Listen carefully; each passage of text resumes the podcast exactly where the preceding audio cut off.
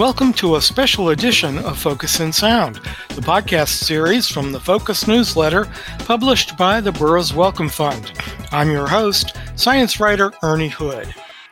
In this special edition of Focus in Sound, we meet with the CEO and president of the Burroughs Wellcome Fund, Dr. Louis Muglia, who will guide us through the fund's multifaceted response to the COVID 19 pandemic and will discuss the fund's stance on social justice. Lou, thank you for joining us on Focus in Sound. Ernie, thank you for this uh, interview. I look forward to it and um, conveying some of the um, enthusiasm I feel about what Burroughs Wellcome Fund can contribute during this extraordinary time. Lou, you were named president and CEO of the fund in January of this year, and the ink was hardly dry on your contract when the COVID 19 crisis cropped up. What has that been like for you? Well, uh, I can tell you when I started at the Burroughs Wellcome Fund as the president and CEO of the organization in January of 2020, I had had a long experience with the Burroughs Wellcome Fund. I had been one of their initial awardees in the biomedical sciences in 1995. I've been an advisor on their review committees for many years, including up until I became the president. And I was so excited about not only what the Burroughs Wellcome Fund had been doing, but also the potential it has for moving forward as a real intellectual innovation catalyst for all kinds of great science moving forward. And we began a strategic planning exercise at that point about what things we wanted to keep, what things we wanted to modify, which things we wanted to move forward. And I must say, COVID 19 was not one of the considerations in that portfolio at the time. And at this point, I don't think COVID 19 is changing our long term strategies, trajectories, and priorities. But what it has reinforced to me is how important organizations like the Burroughs Wellcome Fund are that can be flexible, adaptable, nimble, and prioritize based on acute needs to invest funding in critical situations. And so, as challenging as devastating as the issues around human health and COVID 19 have been around the continued wounds that racial injustice portend for society, we've been allowed to have our organization step up to the challenge and figure out how we can have the most impact in this transformative period of human history. Lou, let's explore the fund's response to the pandemic. How has it affected Burroughs Wellcome Fund operations? Well, just in the way we work every day. I mean, we're a small family of Burroughs Wellcome Fund staff. We have an extensive, extended family of advisors and colleagues that we use our board of trustees to help us shape our vision moving forward. And usually we hosted those events at the Burroughs Wellcome Fund headquarters in Research Triangle Park. It's an incredible facility that is a real opportunity to generate a hub for engagement across not only Research Park, but across the United States and across the United States and Canada, which we look forward to doing when times again allow that to be a safe opportunity for us.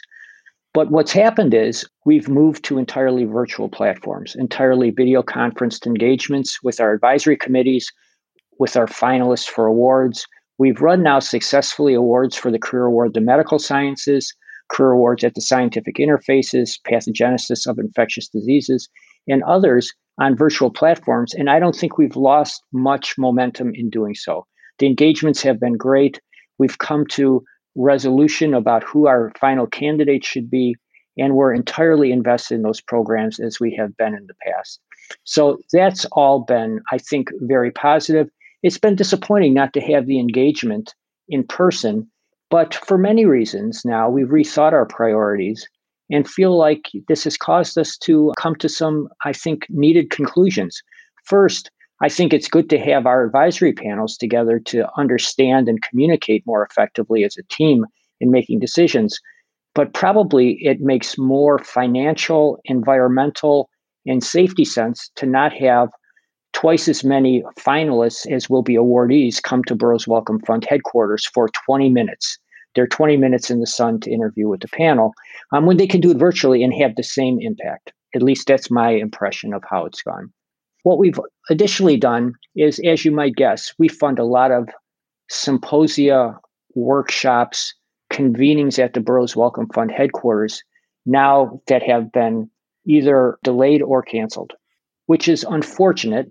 But what it's done is allow us to have resources to funds that would not be utilized now that we can use to impact COVID 19 directly. So we've reprioritized many of those funds for acute projects, which we didn't envision six months ago.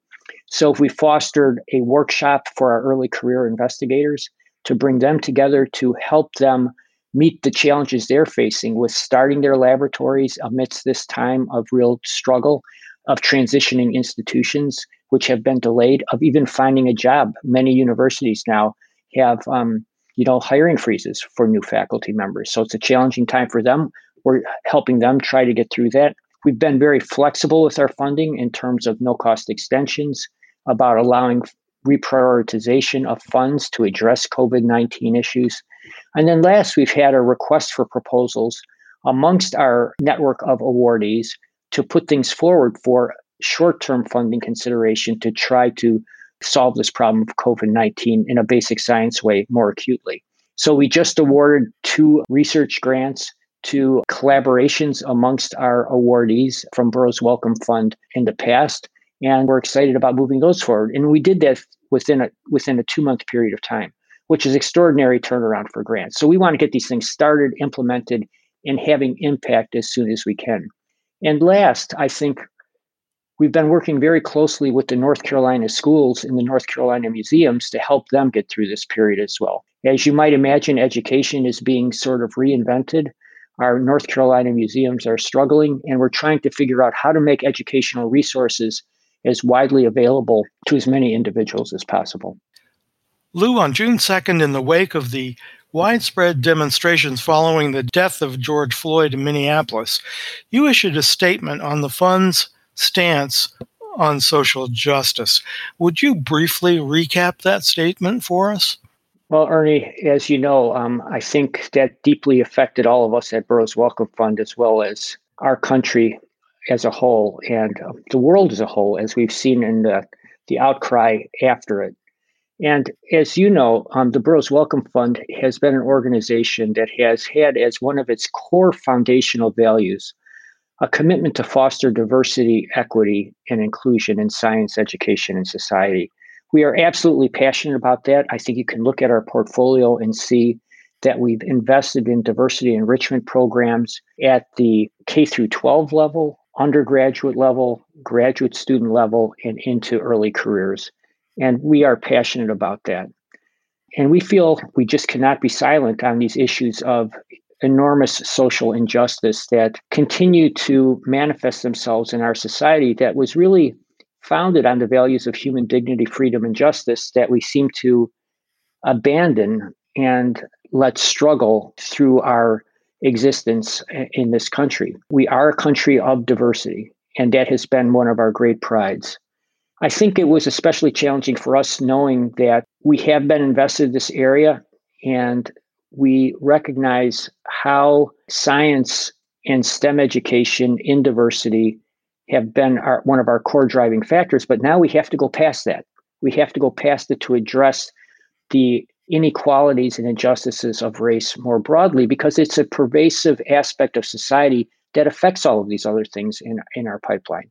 And we are committed to doing that. We will not stand quiet. We will look to engage other philanthropic organizations in in joining us in this. And I think, as you will see, we've gone beyond the traditional boundaries of just science, technology, engineering, and mathematics to really address social injustice and what race means at a more fundamental level with things we're investing on, like the race exhibit we're bringing to North Carolina, which we're very proud of in terms of engaging uh, the public.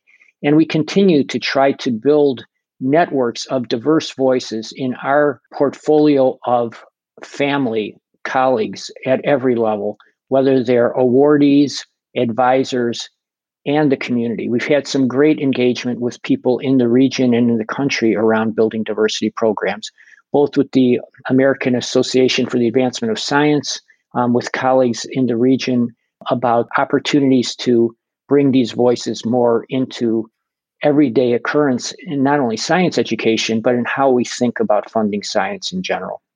Lou, tell us about some of the Burroughs Wellcome Fund's efforts and planning over the next six months.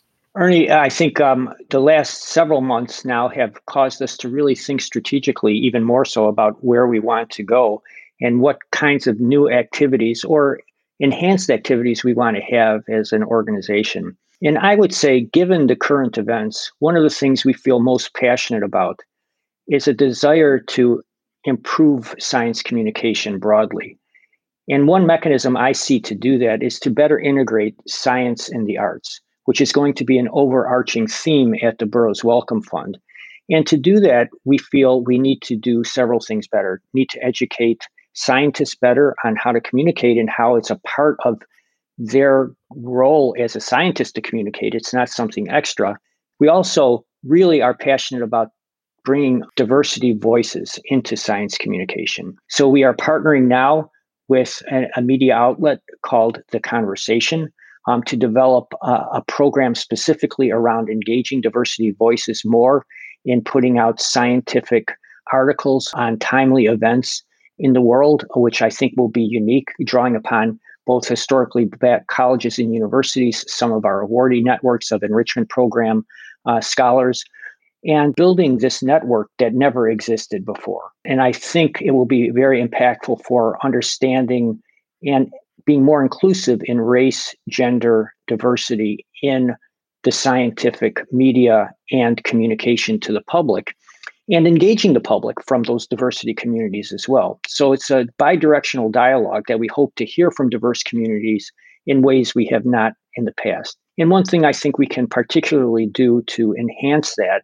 is to not only better show what we want to convey in words, but also do it in images. Because I think the way we see information can sometimes be much more informative than the words alone.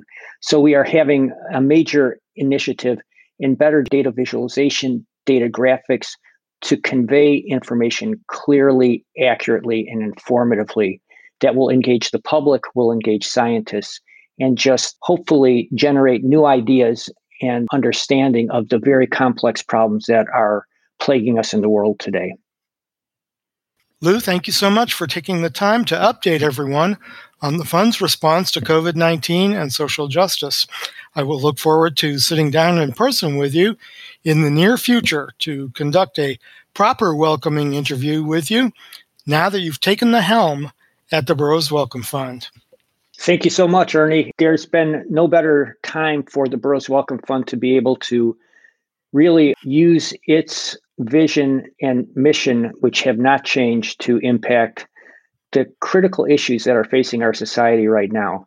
We are deeply committed to the, that, and we have the we have the team that I know can do it together with our colleagues around the country that serve to advise us. So, more to follow, much more to do, and hopefully much progress ahead.